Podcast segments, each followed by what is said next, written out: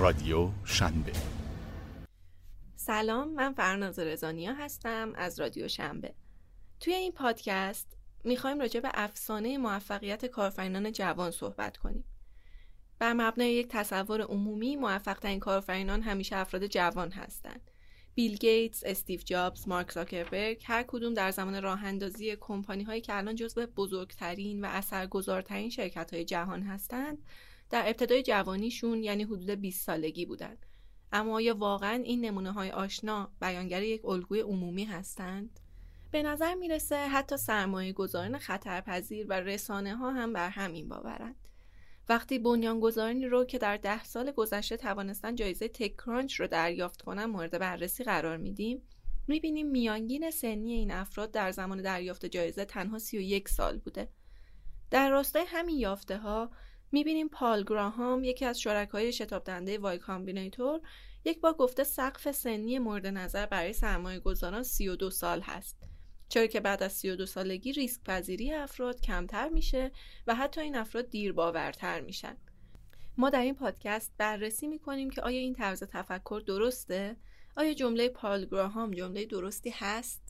برای شروع نتایج تحقیقات گروهی از پژوهشگران رو برای شما بیان می‌کنیم که تحلیلی روی میانگین سنی بنیانگذاران کسب و کارهای آمریکایی در سالهای اخیر انجام گرفته. در نهایت نتایج این تحقیق نشان می‌داد که میانگین سنی کارآفرینان در زمان راه اندازی کسب و کارشون 42 سال بوده. بخش بزرگی از این کسب و کارهای جدید چندان تمایل به بزرگ شدن نداشتن یا خیلی اسکیلبل نبودن مثل رستوران ها یا خوششویی ها یا از این دست کسب و کارها. بخش دیگری از این کسب و کارها بیزینس های مبتنی بر فناوری پیشرفته بودند که برای تحلیل اونها از یک سری شاخص استفاده شد. از جمله اینکه محل استقرار اون شرکت کجاست؟ آیا اون کمپانی توی یه منطقه خاص مثل سیلیکون ولی قرار گرفته؟ در خصوص این دسته با اینکه بررسی ها ریزتر و دقیقتر انجام شد باز هم نتایج تغییری نکرد. همچنان میانگین سنی بنیانگذاران شرکت های با فناوری سطح بالا در حدود چهل سال بود. در خصوص این دسته با اینکه بررسی ها ریزتر و دقیقتر انجام شد باز هم نتایج تغییری نکرد. همچنان میانگین سنی بنیانگذاران شرکت های با فناوری سطح بالا در حدود چهل سال بود. بخش دیگه کسب و کارهای حوزه نرم افزار بودند که حتی در این بخش هم میانگین سنی بنیانگذاران چهل سال بود.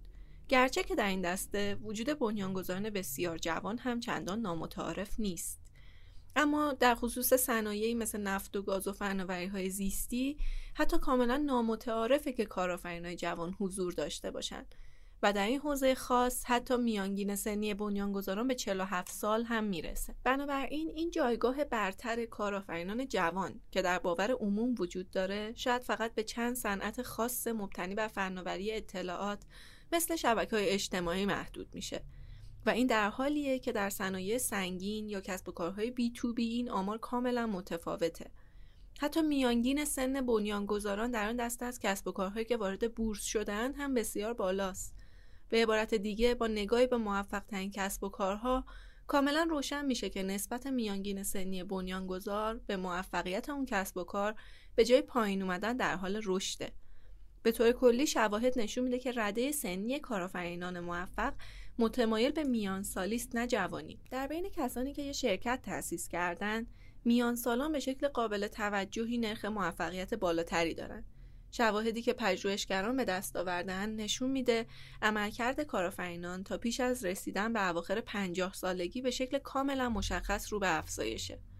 پس این بار اگه با دو کارآفرین روبرو شدید که اطلاعاتی به جز سن و سالشون ندارید بیشتر به سرمایه گذاری روی فرد با سن بالاتر فکر کنید چرا چون فردی که حداقل سه سال سابقه کار در همون صنعتی که کسب و کار نوپاش رو راه اندازی کرده داره 85 درصد احتمال موفقیتش بیشتر از کسی است که فاقد تجربه مرتبطه.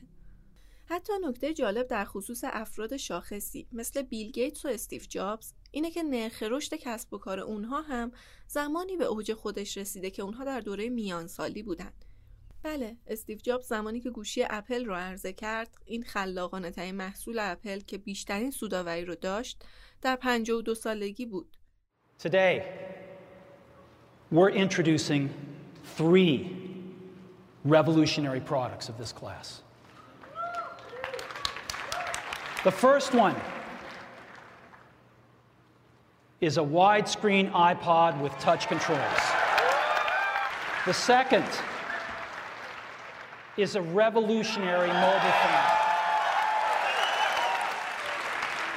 And the third is a breakthrough internet communications device. So, three things a widescreen iPod with touch controls, a revolutionary mobile phone, and a breakthrough internet communications device.